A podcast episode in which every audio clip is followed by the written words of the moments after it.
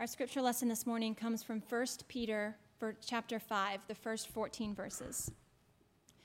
Therefore, I have a request for the elders among you.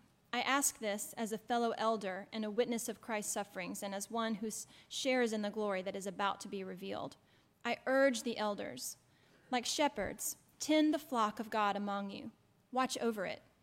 Don't shepherd because you must, but do it voluntarily for God. Don't shepherd greedily, but do it eagerly. Don't shepherd by ruling over those entrusted to your care, but become examples to the flock. And when the chief shepherd appears, you will receive an unfading crown of glory. In the same way, I urge you who are younger, accept the authority of the elders, and everyone, clothe yourselves with humility toward each other. God stands against the proud, but he gives favor to the humble.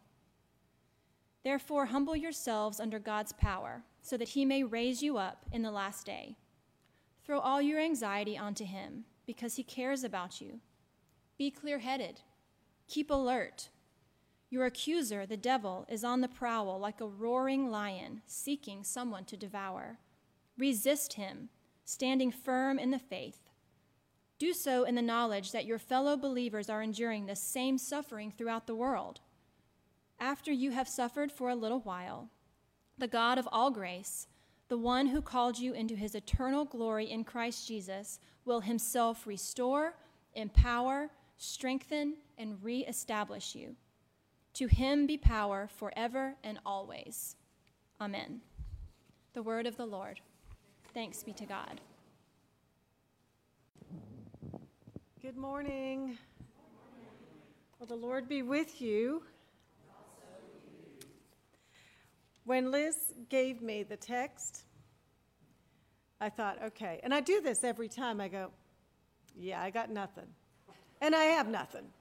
But the Spirit and Peter have something. So the first thing I did, because I am a study type of person, okay, I went to all my textbooks from my pastoral care classes. I've got three or four of them. Do you know that on the topic of suffering for your faith and how pastors should care for their congregations when they are suffering for their faith, do you know how many references I found in my pastoral care textbooks? Exactly. In the back, right? Zero, because they're all written by the Western authors, right? And if, if these books had been written by people in the Sudan, they'd been written by people in Egypt, China, it, maybe they'd have had references, but we don't have the same sorts of trials that folks did in Peter's time. But I'm going to rely on Peter here because Peter says basically be ready and be prepared. Suffering will come. There will come a time when we will suffer for our faith in some way. When I was in Cuba in the late 90s, we were visiting with the church there, the Presbyterian church there, and um, they said, We're not persecuted here, we're discriminated against. And we may have some of those pains, but not like, not like a true persecution. They felt like they were not persecuted because they were not killed for their faith. But this still has a message for us. So, Peter, in the first chapter, says, Be ready for action. Prepare your minds for action. The term that he uses there is actually bind up your skirts. And I have this idea of like gather yourself together to jump out of a plane, right? You do the preparation ahead of time, right? Before you gather your courage and gather your, your clothes up to leap into action or to go into a river, or something like you've got to get ready. It says, prepare your mind um, for action. When a little bit later, Peter in the chapter 4 says, or the fourth chapter says, um, the end of all things is near. He didn't know how near. We don't know how near, but things are going to change and there will be suffering to come. And so now in this chapter, um, in this text today, Peter says to the elders, and what he's really saying is to the church leaders. And he doesn't give y'all a list or give us a list of what we need to do, but he does tell us how to do it. He gives this broad statement. He says, Be shepherds, watch over the flock that's been given to you, right? Be shepherds. Not a lot of detail there, right? Not a lot of detail. But he does say how, and there's some, some detail there. He says, willingly. He says, eagerly. He says, authentically. So, with a willing heart, do what you're called to do. Be eager to serve, not to get power, not to get honor, not to get money, but be eager to serve. And practice before you preach. You have to be an example and do it. You have to do what you want the flock to do. So when you consider your role as a church leader, because many of you are, um, think about those meetings. I was thinking about this. How do we put it in today? So, those meetings, to go, oh, I get to go to a meeting today. I don't know that my heart's always there, okay? Um, to be eager, I get to go and, and go to presbytery and, and sit through lots of reports. But actually, I'm nerdy enough that I actually do like that. I'm just me, okay. I'm that one, right?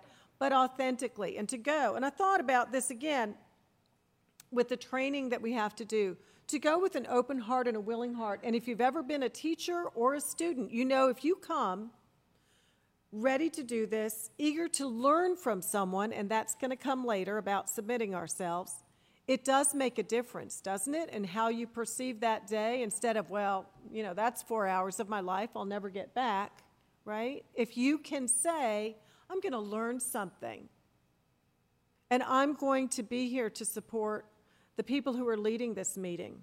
If you've ever been the leader of a meeting or the moderator of a meeting, you really appreciate the folks who give you the feedback, don't you? Just that they're there and they're on your side because y'all nod for me, and I appreciate that. so he says this to the, to the elders be shepherds. And then to the youngers. And, and some, some scholars think this actually means people who are younger in terms of age, in terms of the calendar. But many scholars believe that this simply means those who are not elders in leadership. And in our denomination, in our church, that kind of rotates some, right? But so to the youngers, submit yourselves to those in authority. He basically says, be the flock. You're going to be the shepherds, you're going to be the flock. Work together. You're going to be the flock. And it's not a matter of oppressing anybody or anything like that. You're going to be the flock. They're going to provide the leadership willingly eagerly, authentically, and then the flock has to do it the same way. We have to be the flock willingly, eagerly, authentically. I had this example. There have been times when I've made a suggestion and it has not been accepted. For example, if if if the church decides they want to do some activity for the community, and I think it would be a great idea to have a community dog wash, right? and we present it to the session, and the session says, No, we're going to go with the car wash. What do I do next? As a faithful, authentic, willing, and eager member of the flock, I drive my car to the car wash. I come with a sponge. I hand out flyers, right? Because that's part of submitting ourselves and all of us being humble. So, to the, old, to the elders, to the youngers, Peter says, All of you together, you need to bind yourselves in humility. This is sort of a how to be the flock. When they use this term, clothe yourselves in humility, it's actually a binding up. So you bind yourself in humility, you wrap yourself in humility in relationship to one another. But could it be that we bind ourselves together in humility? When Jesus said, I command you to love one another, you can't be lording it over anybody and be humble. You can't be undermining when you're humble. So when we be the flock, we need to remember that we are all sinners that Christ died for us, right? That Christ died for each of us in this congregation. So, folks, if this is my week to make a mistake, it's okay, because next week is your turn, right? So there's really none of this, ooh, boy, this is not going to work right, this is bad, or whatever. You can't do that. We have to be bound together in humility, not humiliation, right? And to bring us together. So we don't need to be worrying so much about our reputation, our honor. God takes care of that under God's mighty hand. That's where the honor is taken care of, not in what we say or do. We respect and humble ourselves to one another and, and before God. But we don't have to worry about our honor, our honor. The next thing he says in how to be the flock, I have to tell you, I had never thought of it this way. Cast your anxiety on the Lord. Think about that. When I want to give over my anxieties to God, do you know what I do? I very gently and reverently lay it there. I take good care of that anxiety and that worry. And what does Peter say? He says, just chuck it. It's the same verb as throwing coats over a donkey, which is used in the Gospel of Luke. I mean, it's yeet. Is that, is that an old word now? Do y'all know that? You have no regard for where it's going to go. You have no regard for what's going to happen to it. Think of donating a car for an auction. You donate the car for the auction, it's auctioned off, it's away from you. You don't go back to it. You don't go back to it and check the tire pressure or check the oil. It's gone. I mean, and it's like some force. So, with some force, you got to cast that anxiety away. It can't be there to get between us. We have to be the flock. And this is why it's important. This is the next thing he says. He says, Be alert. Be alert, um, be aware, watching. Remember, the shepherds are watching over the flock, looking at them as a whole. Who are the stragglers? Who are the outliers? Because we have to be alert because our enemy, the devil, is like a prowling, roaring lion. You've seen nature shows, right? Anybody not see a nature show? Okay. Who does the lion get? Gets the little weak ones at the edges, right? So to keep all of us tight with one another, to bind the flock together is for the safety. And that's the shepherd's role.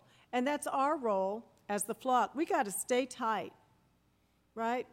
If you see stragglers, and strugglers are not necessarily stragglers, right? We can struggle and still be tight. But if you see folks who are on the edges, on the fringes, reach out and gather them in. I wonder sometimes do we forget if we have to be distant, right? We can still be connected.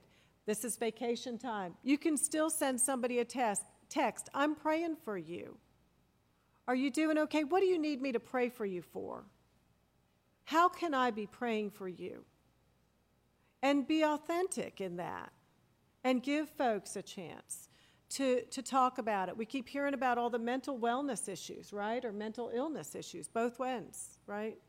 If we can reach out to folks, and, and if we're the ones who are struggling, if we are the ones who are on the fringes, stay tight. I was thinking about this as the, as the lion is going along, and as we're, as we're trying to be alert. I have to tell you, if I am not alert, if I am not paying attention, I get distracted from what I need to do. Um, if I'm stressed, I don't always make good decisions. If I'm stressed, having a milkshake and a donut for lunch seems sensible. It isn't. I know it isn't. And the other thing is, if I'm in a crowd that's eating milkshakes and donuts for lunch, it's easy for me to get distracted by the crowd and go along instead of being alert and thinking, what, what am I doing? So, also, if I'm straggling and I'm alone, it's easy for me to say that, right? It's easier than when I'm with a brother or a sister who'll say, Are you making the healthy choice for you today? And sometimes I'll, I'll agree, yes, but sometimes I'm just going to go for the milkshake and walk longer. We get distracted when we're stressed. And if suffering doesn't cause stress, I don't know what is going to cause it. We need to stay tight and Paul concludes with that. He says, Greet one another, stay in touch. This is how we prepare for the trouble ahead. We don't know what's coming and we don't know when. But we do know that there will be suffering. The books that I consulted did talk about suffering because of um, sin, because of uh, struggles in marriage or illnesses and things like that. And those are real. It's not the same as suffering for our faith, but staying tight with the flock can help us through that as well. Being willing, eager, and authentic, whether we're in the shepherd role or whether we are the flock role. We are all in one great flock with the family of God throughout the world, and we have a great shepherd. Thanks be to God. In the name of the Father, Son, and Holy Spirit, amen.